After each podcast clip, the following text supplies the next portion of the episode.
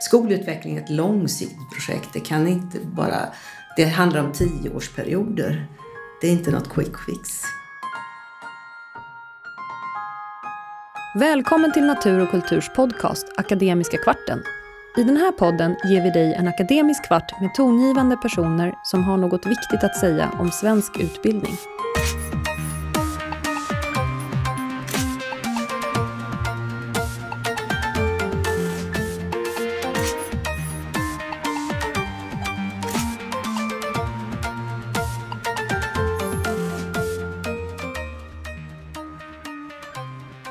Jag heter Niklas Gårdfeldt Livi och är utgivningschef för pedagogisk litteratur på Natur och kultur. I det här avsnittet träffar jag Kristina Robertsson, författare till boken Att skapa optimala förutsättningar för lärande. Idag sitter vi i Jönköping och vi ska prata med ingen mindre än Kristina Robertsson. Och du har en ganska gedigen erfarenhet eh, utifrån olika positioner när det gäller svensk utbildning. Och jag tycker eh, det skulle vara jätteintressant om du kunde presentera dig själv och börja ifrån början och, och i den här situationen som du befinner dig i nu. Mm. Jag är lärare i grunden. Jag utbildade mig redan i början på 1970-talet. Och eh, tidigt blev jag väldigt intresserad av utveckling av undervisning som färdig lärare. Jag fick lärarstudenter nästan direkt när jag blev färdig lärare och det innebar ju att, att man hela tiden fokuserade på elevernas lärande och hur man kunde utveckla undervisningen. Och eh, i början på 80-talet så kände jag att jag inte hade nog på fötterna utan började eh, läsa pedagogik på högskola och universitet. Och det höll jag på ungefär till slutet på 90-talet och då jag disputerade i pedagogik vid Linköpings universitet.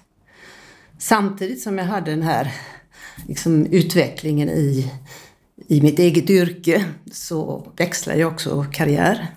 Så jag blev eh, skolledare i början på 90-talet. Eh, jobbade centralt med, med utvecklingsfrågor.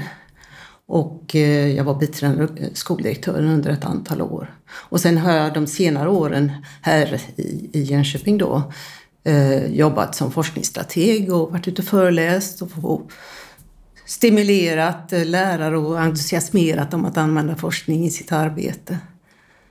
Och slutligen som, som lite kronan på verket så jobbar jag på Skolforskningsinstitutet ett år som projektledare för ett eh, regeringsuppdrag att, att ge ett underlag, bra underlag för Skolforskningsinstitutets arbete. Mm. Och du har skrivit en bok som heter Skapa optimala förutsättningar för lärande om undervisningens dynamik. Mm. Eh, undervisningsdynamik är ett väldigt spännande begrepp och eh, boken är ett väldigt ambitiöst projekt och försök från din sida att skapa, eh, skapa en slags sammanfattning som ska vara en eh, verkligt stor hjälp för lärare och lärarstudenter att begripa sig på eh, undervisningens dynamik och sin roll som lärare. Eh, och innan vi går in på de här optimala förutsättningarna och undervisningens dynamik så skulle jag vilja bara kort fråga dig om en sak. Eftersom du ju verkligen har sett utvecklingen under en ganska lång tid. Eh, och det är det här att under 90-talet som du nämnde så genomgick svensk skola ett formidabelt reformbad. Mm. Eh, och du skriver att du skriver till mig i din bok på ett ställe att de här utbildningsreformerna gick snett, som du uttrycker det. Eh, och det är dags för oss lärare nu att ta på oss ett utökat ansvar i skolan. Mm. Skulle du kunna utveckla båda de två mm. Eh, delarna av frågan? Dels det här 90-talsreformbadet och sen ja. det här ansvaret. Ja. ja, reformerna började under 90-talet har vi fortsatt eh, fram till i våra dagar i princip. Eh, jag tror inget land i världen har varit utsatt för så många förändringar som det svenska skolsystemet. Eh, vissa av de här förändringarna är, beror ju på, på samhällets utveckling, på digitaliseringen. Det beror på också på att vi har haft en stor invandring självklart. Men det är också på grund av många politiska beslut från politiker från olika delar av, av den eh, blågröna skalan, blåröda skalan. Eh, så att eh, det, det, är många faktorer som, som har spelat in för vårt skolsystem det här har ju gjort att jag kan ju se att när jag utbildade mig så tyckte jag det bästa och det mest fantastiska jobbet var lärarjobbet. Därför att man har möjlighet att stötta eleverna till ett framgångsrikt liv, att de tror på sig själva, att de lär sig och det här lusten att lära. Och också är det ju ett samhällsuppdrag att vi som lärare har man ju möjlighet att påverka morgondagens samhälle genom att man får kontakt med så många unga. Så det är ett fantastiskt jobb. Men under de här åren som har gått sedan 70-talet, så det är ju nästan 50 år, så har, tycker jag har frihetsgraderna minskat i lärarjobbet. Eh, man kanske har till och med skäms ibland för att man har varit lärare. Eh, mycket av professionaliteten som jag tycker har offrats på byråkratins altare. Man, man får inte möjlighet att förbereda sina lektioner och sin undervisning på samma sätt som tidigare. Eh, det är mycket mer kontroll och återkoppling och det har ju också med digitalisering att göra. Man kan liksom hämta eh, fakta ur skolan och man, man, kan uppmana lärare och rektorer att leverera massa nyckeltal. Men det ges ju, eller det görs ju väldigt lite analyser av det här. Man samlar in material men det kräver ju otrolig kunskap för att verkligen analysera vad de här nyckeltalen står för. Så att mycket görs, tycker jag, på byråkratins grunder istället för att, att på lärarnas och elevernas villkor utveckla undervisningen. Mm. Och för lärarna då att äh, återta ansvaret i skolan. Ska vi slänga ut byråkratins altare ur skolbyggnaderna? Jag skulle önska att det, att det gick. Jag är lite skeptisk men hoppas att det kan maka åt sig lite åt sidan i alla fall. Mm. Ja. Eh, om vi då går in på de här optimala förutsättningarna för lärande som du eh, skriver om i din bok. Och de är för många för att vi ska hinna igenom dem allihop. Men jag tänker om du skulle kunna tänka dig att koka ner eh, några punkter som du tycker är viktiga kring de optimala förutsättningarna för mm. Det handlar dels om att eleverna förstår varför de är i skolan. Att de på något sätt kan, kan eh, begripa vad undervisningen går ut på vad målet är med de här åren i skolan. Att man förstår liksom sammanhangen på det sättet. Eh, jag tror också det är jätteviktigt att eleverna tror sig själva om att de kan lära. Att, att de ser att det finns en utveckling och att de med rätt strategier och med, med jobb och arbete att de, de, faktiskt kan nå sina, sina mål i sitt lärande. Det tror jag är viktigt, att de, att de tror att lärande är möjligt. Men också att de ser en mening i det. Alltså att, att det, lärandet är någonting som, som väcker intresse, att man ser det i ett längre perspektiv. Nu tycker jag att dagens skola är så inriktad på prestation. Eh, man, man ska visa upp sina kunskaper och man ska prestera. Och vi ser ju här nu, Folkhälsomyndigheten kom ju ut med, med en rapport här bara för några veckor sedan att eh, stressen hos de unga i Sverige har ökat. Mest hos flickor men även hos pojkar nästan fördubblats på 30 år. Och vi är, där är ju de andra nordiska länderna, de är inte lika så alltså, utsatta som, som de svenska eleverna. Och Folkhälsomyndigheten skriver ju också att det är, kan vara skolans fel. Mm. Att vi har för mycket inriktning på prestation, att visa upp kunskaper och betyg och så vidare. Och i skollagens första kapitel, fjärde paragrafen, som jag ofta brukar citera när jag föreläser, där, där handlar ju både om kunskaper och värden. Det här handlar om att man ska få den här livslånga lusten att lära och utvecklas till harmoniska människor. Så det, det, det, det är viktigt att, att eh, fokusera på andra perspektiv, på de djupa kunskaperna.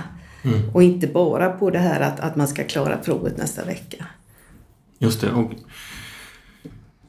det, är ett stort fokus på att prestera men samtidigt så finns det också ganska omfattande kritik mot styrdokument ja.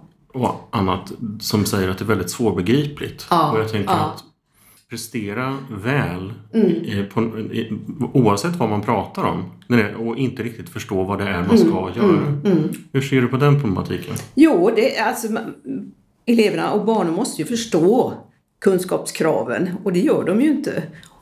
För de är, är så diffusa och svårbegripliga. Inte ens lärarna kanske förstår dem alltid. Mm.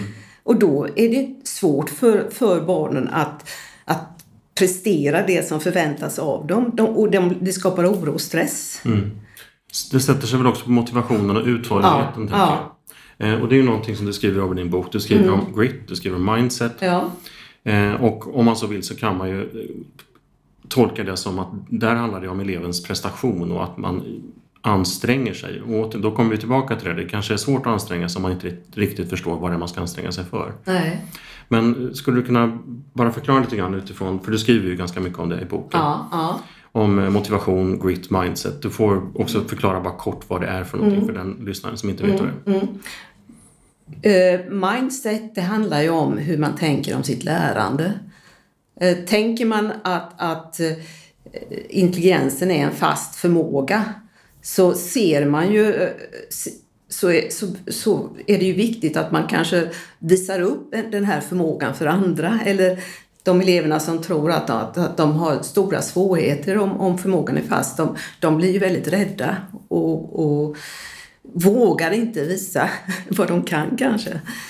Men tror man att intelligensen är utvecklingsbar, att man kan utvecklas och att, att lärande är en väg mot, mot utveckling så får man en helt annan inställning till, till arbetet i skolan. Då kan det, lärandet i sig bli lustfyllt och man ser en möjlig väg framåt eh, att nå de här målen som, som man eh, ska nå då, eller vill nå i skolan. När det gäller grit så handlar det om uthållighet. Eh, Angela Duckworth skriver ju om grit att, att det är ju rätt så stor del i personligheten. Eh, så att, men jag tänker inte att, skol, att lärarna och, och, och, skolan ska ändra elevernas personlighet. Men det finns delar av det här i uthålligheten som man kan påverka med, med, med rätt typ av undervisning. Och det är också om man gör undervisningen meningsfull. Det finns eh, flera studier som visar att ser eleverna meningen i undervisningen så får de också en större uthållighet. Och, och även och, om undervisningen är kopplad till elevernas intresse skapar det också en större uthållighet i lärandet. Eh, det finns andra studier som menar att, att motiven i lärandet, om, om man får ut dem utifrån elevens kanske egen lilla värld utan ser att man kanske kan göra något gott för andra människor, göra något gott för världen. Det gör också att eleverna blir lite mer uthålliga eh, i sitt lärande, som att man vidgar perspektivet för eleverna. Mm. Och ifrån lärarperspektivet då, kan läraren modellera eh, grit och mindset? Jag tänker att du är ju en, ett lysande exempel på en mm. person som utifrån sett ger intrycket av att ha eh, både grit och rätt mindset med tanke på din långa karriär? Ja, eh, jo det har jag nog. Eh, det finns, jag tror att man måste ha en, en ett inneboende kompass tror jag. Eh, att man vet var, vart man vill. Eh, sen kan jag inte säga att jag är så otroligt målstyrd i alla lägen. Eh, kanske mer eh, kortare perspektiv, perspektiv kanske något år eller två eller tre. Sen kan de här målen, vad jag ska göra, förändras över tid. Men däremot en inne, in, kompassen in i huvudet, vart jag vill komma med mitt arbete, den, den finns ju kvar. Mm. Även om, om det kan förändras över tid. Jag, tänker, jag, antar att jag, jag formulerar mig kanske lite illa. Jag tänker ja. så här att om lärarens eget eh, mindset och grit, eh, om vi kommer in på en annan eh, tematik som du skriver mm. om i din bok, så skriver mm. du om ledarskap i klassrummet. Ja. Eh, hur ser du på ledarskaps, eh, alltså ledarskapsfrågan i klassrummet? Och gärna om du gör någon liten historisk tillbakablick också utifrån ditt, ja. din erfarenhet. Ja. Alltså min erfarenhet är att eh, fokus på ledarskap har minskat över tid. Eh, I min utbildning på 70-talet hade vi ett väldigt starkt fokus på ledarskap. Det var ingen tvekan om att det var läraren som, som var ledare för, för eh, gruppen elever man hade framför sig. Alltså var inte läraren ledare så tog ju någon annan över ledarskapet i, i gruppen, alltså någon, någon elev. Och det är inte säkert att det blir lika bra. Så att eh, man kan använda ledarskapet på många olika sätt. Man kan eh, gruppera eleverna på olika, i olika smågrupper för att utöva det här ledarskapet. Ledarskapet handlar också om, om respekt för eleverna, om att, att eh, ha intresse för vad eleverna tänker och vad de intresserar sig för. Eh, det handlar också om att, att man har ett ledarskap i sin, sin eh, undervisning, att man alltid sätter in kunskapen i sitt sammanhang, att man anpassar undervisningen efter den situation som är i klassen så att man hela tiden är flexibel i sitt arbete. Om du skulle försöka dig på att på samma sätt som du sammanfattade eller du, eh, du plockade ut några punkter kring de optimala förutsättningarna för lärande. Om du skulle göra samma sak kring det här fantastiska begreppet som du lanserar i samband med din eh, bok Undervisningens dynamik. Vad skulle du, hur skulle du sammanfatta det? Ja, det handlar dels om elevsyn, alltså hur man ser på eleverna. Att man respekterar dem, att man är intresserad av dem. Att man tänker att alla elever har en möjlighet att lära och utvecklas. Och att man, man stödjer eleverna att se sina svårigheter som temporära. Något som man kan hela tiden arbeta sig igenom. Eh, och sen handlar det också om, om själva undervisningen, att man vågar vara en tydlig professionell lärare, att man har en, en, identitet som lärare som man är stolt över. Och man tror på värdet av sin undervisning. Att man har den här förmågan att sätta in kunskap i sitt sammanhang. Att man har en vilja att, att eh, skapa förståelse och djup mening i elevernas lärande. Och att man, man kan hantera det här komplexa eh, och oförutsedda som alltid händer i skolorna. Det, det, man kan ju aldrig dagen innan veta vad, vad som egentligen händer dagen efter. För det är så många individer som är inblandade. Och att man kan göra de här helhetsbedömningarna av klassen och vet nu, nu är det det här som gäller och nu, nu får jag ändra min undervisning för att få det att funka eftersom eleverna har, är i det här eh, tankan, tänkandet eller i det här mindsetet. Mm. Um, om vi då pratar om undervisningsdynamik utifrån ett skolutvecklingsperspektiv och återigen så får jag vara så fräck så jag tvingar dig att sammanfatta i några begripliga punkter. Hur ser mm, du mm. på det? Alltså, skolutveckling är en del av undervisningsdynamik därför att det är viktigt att man hela tiden förändrar sin undervisning efter de eleverna man har och efter samhällets utveckling. Jag tror att det är viktigt att man tror, hela tiden tror på värdet av att söka ny kunskap. Och att man aktivt och systematiskt tar vara på både forskningsbaserad kunskap men även de erfarenhetsbaserade kunskaper som finns lärare emellan. Att man försöker att få igång ett kontinuerligt eh, förbättringsarbete på den egna skolan utifrån de villkor man har. Jag tänker alltså inte något uppifrån styrt förbättringsarbete utan någonting som lärarna äger själva. Och fokus måste ju alltid vara elevernas lärande. Och att man får igång den här kontinuiteten innebär ju också att man hela tiden kanske på ett enkelt sätt dokumenterar och ser en förändring i sitt arbete. Och när man får det här, eh, den här förändringen över tid så har man också ett större, större möjlighet att motivera ett professionellt kunnande. Det ligger alltså i professionen att utveckla. Och man, lärarna kan då få en större kraft att eh, opponera mot den här ofta förenklade argumentationen som vi har i skolan idag tycker jag. Den är väldigt ytlig och förenklad. Som kanske handlar om kepsar eller mobiler eller någonting. När det är mycket mer komplexa frågor det handlar om. Skolutveckling är ett långsiktigt projekt. Det kan inte bara... Det handlar om tioårsperioder. Det är inte något quick fix. Mm. Eh, jag tänkte avsluta med en personlig fråga och den fråga som jag har skrivit här ja på, eh, i mina anteckningar tänkte jag faktiskt stryka för att du avslöjade någonting här när vi satte oss ner på den här platsen där vi är. Eh, vi sitter på ett mycket vackert hotell i Jönköping eh, som du har en speciell relation till. Mm. Det här är ju alltså ett väldigt anrikt hotell. Det heter Stora hotellet och det byggdes någon gång på 1800-talet när järnvägen drogs fram här. Eh, på 1950-talet så kände jag eh, hotelldirektörens dotter, Kerstin, gick i samma klass. Och vi lekte ofta på det här eh, fantastiska hotellet. Och eh, vi var väldigt olydiga ibland och drog ut eh, sladden eller kontakten nu för, för städpersonalen som städade rummen. Eller så slank vi ner till eh, damerna i kallskänkan och, och tiggde delikatesser. Det fanns en otrolig vind på, i det här huset med massor av gamla möbler och där byggde vi kojor och hade jättetrevligt. Eh, så att det är eh, anrika minnen. Imorgon ska jag fira 50-årsjubileum med mina studentkamrater från 1968. Och det finns en vacker sal, en festsal här som heter Spegelsalen. Och här ska vi då eh, avnjuta en god måltid imorgon kväll med mina eh, studentkamrater. Så det är en fantastisk byggnad. Kristina Robertsson, tusen tack för att du ville medverka i Akademiska kvarten. Tack, det var roligt.